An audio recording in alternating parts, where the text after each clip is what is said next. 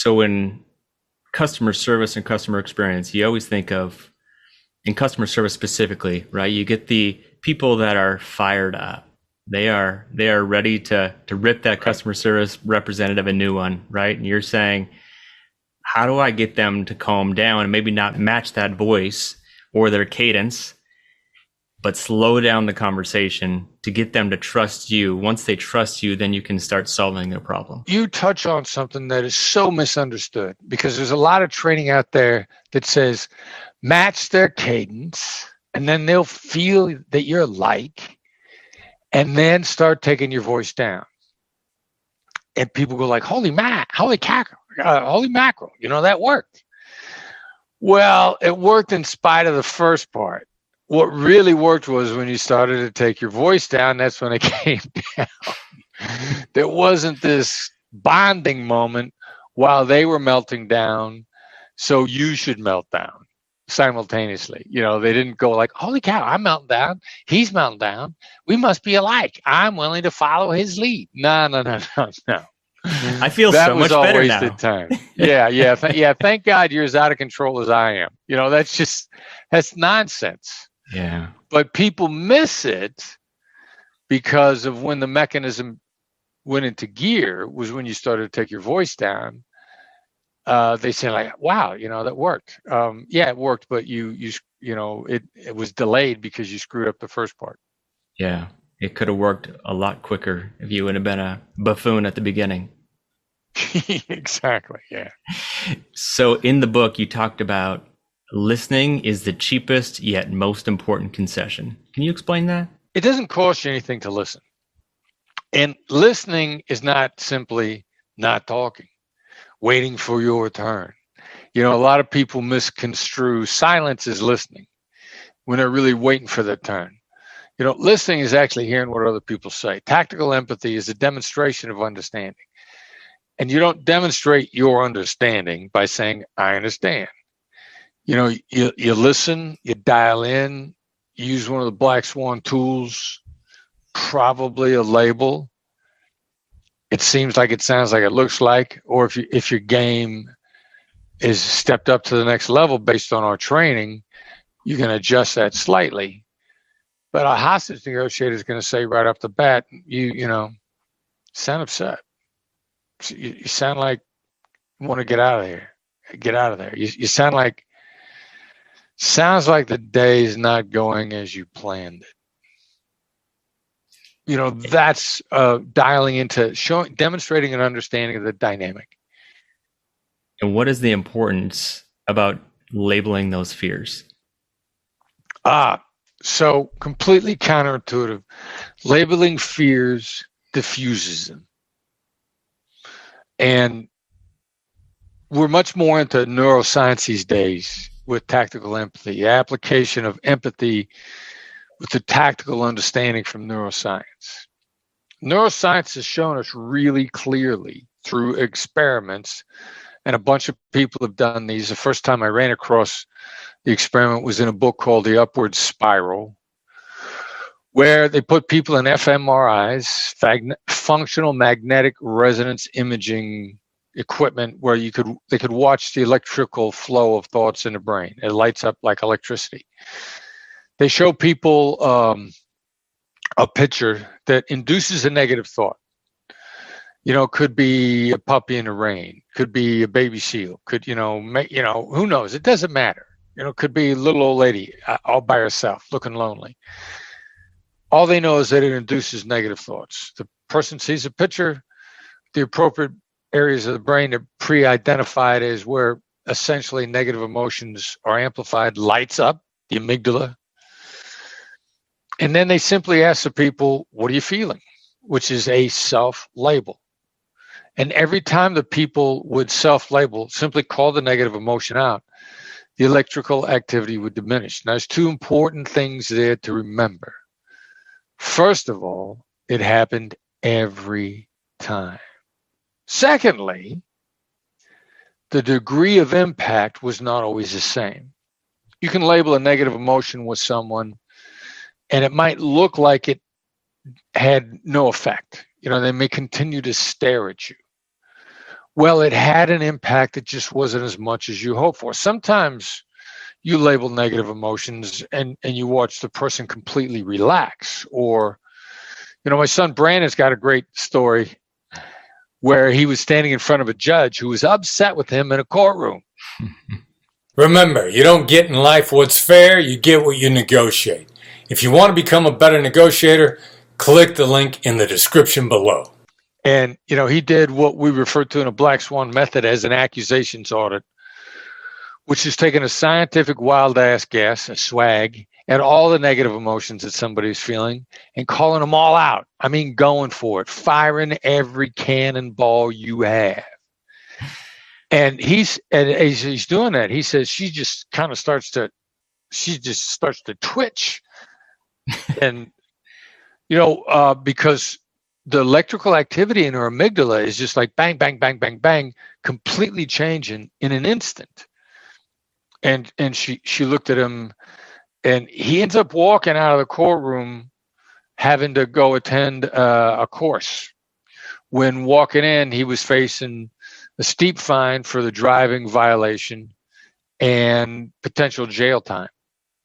And and and he didn't walk in with a clean record. You know, very few 20 somethings do not have heavy feet. I had a heavy foot when I was in my 20s. you know, we're all race car drivers. We all think we're driving in NASCAR, male and female, until you hit the age of about 25, which is where everybody's automobile insurance drops because neurologically that's when our brains pretty much finish forming but you know, 18 to 25, most of us don't even know there's a brake pedal on a car. So there's a, there's an e brake. Yeah, yeah. You know, uh, he, he was no different than anybody else. He just happened to get caught. So, but and and so he was facing stiff penalties, and he got nothing based on deactivating the negatives in the judge's brain. And he watched the electrical activity diminished by simply by calling them out, not denying it. You know, among the things he said was he, he didn't say, I don't want you to think I'm a stupid, undisciplined kid. He said, I know I look like a stupid, undisciplined kid. The two hmm. millimeter shift, because you know, you're going to stay in front of a judge or anybody else, and you're going to say to yourself, what do I want them to not think? Yeah. I don't want you to think I'm a stupid, undisciplined kid. The two millimeter shift on this neurologically sound approach in tactical empathy is to say, I'm sure I do look this way. And you just watch that stuff deactivate. The point, though, is that he didn't say he was. He now said, you're catching I'm on. sure. There's a lot yes. to that the you know, the tiny little distinctions that almost everybody gets wrong with empathy. Understanding is not agreement. Demonstrating an understanding is not agreeing that it's true. And in today's vernacular, everybody thinks that empathy and sympathy are synonymous. It is not. It never was. A writer that I admire greatly, Steven Kotler, said empathy is a transmission of information, sympathy is a reaction to the transmission. It's a great way to think about it. Transmitting information is not disagreement or agreement. I'm sure I look like a stupid kid. That's the transmission of information. And as you very accurately point out, not an agreement. Tell me about the, the power of an open ended question. You know, the, the, the real uh, application of an open ended question is get people to think. It's not to get an answer. Now, it's an okay mechanism to get an answer. You know, like what's the biggest challenge you face? If the person has enough gas in their mental tank, they can answer that question. You got to catch them in the morning while they're on their first cup of coffee. There's a, there's a whole bunch of neuroscience reasons why you cannot get a good answer to that question probably after 11 o'clock in the morning, for sure after 1 o'clock in the afternoon circadian rhythm, decision fatigue, a whole bunch of things. On the other hand, you can ask that question at any time if you want them to stop and think. Daniel Kahneman would call that slow thinking, in depth critical thinking. The classic, that question stopped me in my tracks. You know, that's a physical manifestation of the power of a great open ended question. Stop them dead in their tracks. And you and if you choose those, you want it to start with either the word what or the word how and stay away from any other open ended question. One of the open ended questions that I love that you say is, How am I supposed to do that? Yeah. And you use that as an FBI hostage negotiator, and you use that in the Black Swan group training. And what is the, the power behind that is it, it puts them back in their seat, right? Where they have to help you make that decision.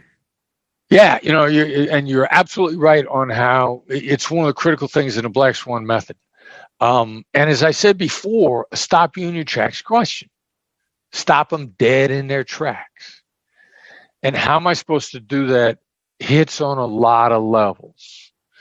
You know, um, we refer to it on our team as forced empathy. Stop them in their tracks, force them to take a look at you. Again, the issue is not the answer. Now, nine times out of 10, their answer is going to be something that you love. And uh, the good news, bad news about this technique, like it's only one thing that we teach in our company, but it is so powerful.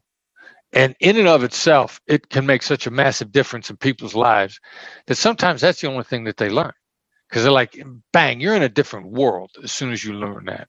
You got the other side cutting their price in half. You got the other side, you know, just massively changing their position based on the strength of that one single black swan method. And then, and then, but and then the one time out of 10, it's so effective. You're used to hitting grand, not just home runs, but grand slam home runs. The one time, you know, you miss, people just like, holy cow, ah, I, I, I don't know what to do. I, you know, I got that from somebody the other day. She said, I used how am I supposed to do that? And it didn't work. Now that that tells me so much. Number one, she was so flummoxed by it not working. She was used to it working ridiculously, like a magic spell. Like she'd been to Hogwarts and been taught the Patronus charm, you know. And and so I said, well, no, it's not that it didn't work. It's that you're so used to getting a different result, you misinterpreted the, the data that you got back. Out of one time in 10, by the way, nine out of 10 successes is higher than anything else that anybody else is using. But the one time in 10, the person's going to come back with, that's your problem, or if you want the deal, you do it, which is to immediately put it right back on you. And she called, she said, Well, that was a failure. Well, no, it's not a failure. What it just told you is you're dealing with someone who's not collaborative. Now, that made you smarter, wondering, going from wondering if they weren't collaborative to knowing, at least on this point. It also tells you, as a negotiator, your job so that you don't leave money on the table is to find the limits. And with that application of the black swan method, you just found the limit without driving the other side from the table. Because under all other circumstances, when you push somebody to the limit, the gauge is when they start to melt down. You know, when I a long time ago I wrote read Herb Cohen's book, You Can Negotiate Anything you know, if you're into reading the literature of negotiation, everybody that I know read this book. It's probably their first negotiation book. Herb told people push them till they're genuinely angry, genuinely angry, because that's when you know they're at their limit. There's always a toxic residue from genuine anger. And I remember doing that. I remember thinking, like, well, cool, you know, I'm going to continue to pound this guy until he's angry, until they pound the table and they go, because that would hurt me. That would cost me. I would lose money. And, you know, Herb's instruction was like, awesome. You, you just found the limit. You did your job. Where we are here is find a limit without inducing that sort of anger, which is radioactive, toxic waste, which is not what you need for long-term successful relationships. So that you know that's the other thing, the misinterpretation of the data. How do you not leave money on the table? You push the other side until they say, because if you want the deal, you're going to do it. And you go like, awesome, I just did my job. Yeah. There is a ton in there too. Like, how do I continue to push somebody to that limit by still gaining their approval or trust along the way and building that Yeah. relationship? Because there's there's a fine line between that of pushing them to that frustration point to saying, "Hey, I still like you. I still love your service. I still love the product. I still uh, appreciate you, but here's our limit." Yeah. And and you you hit on a really important point in that long-term relationships are how you get wealthy.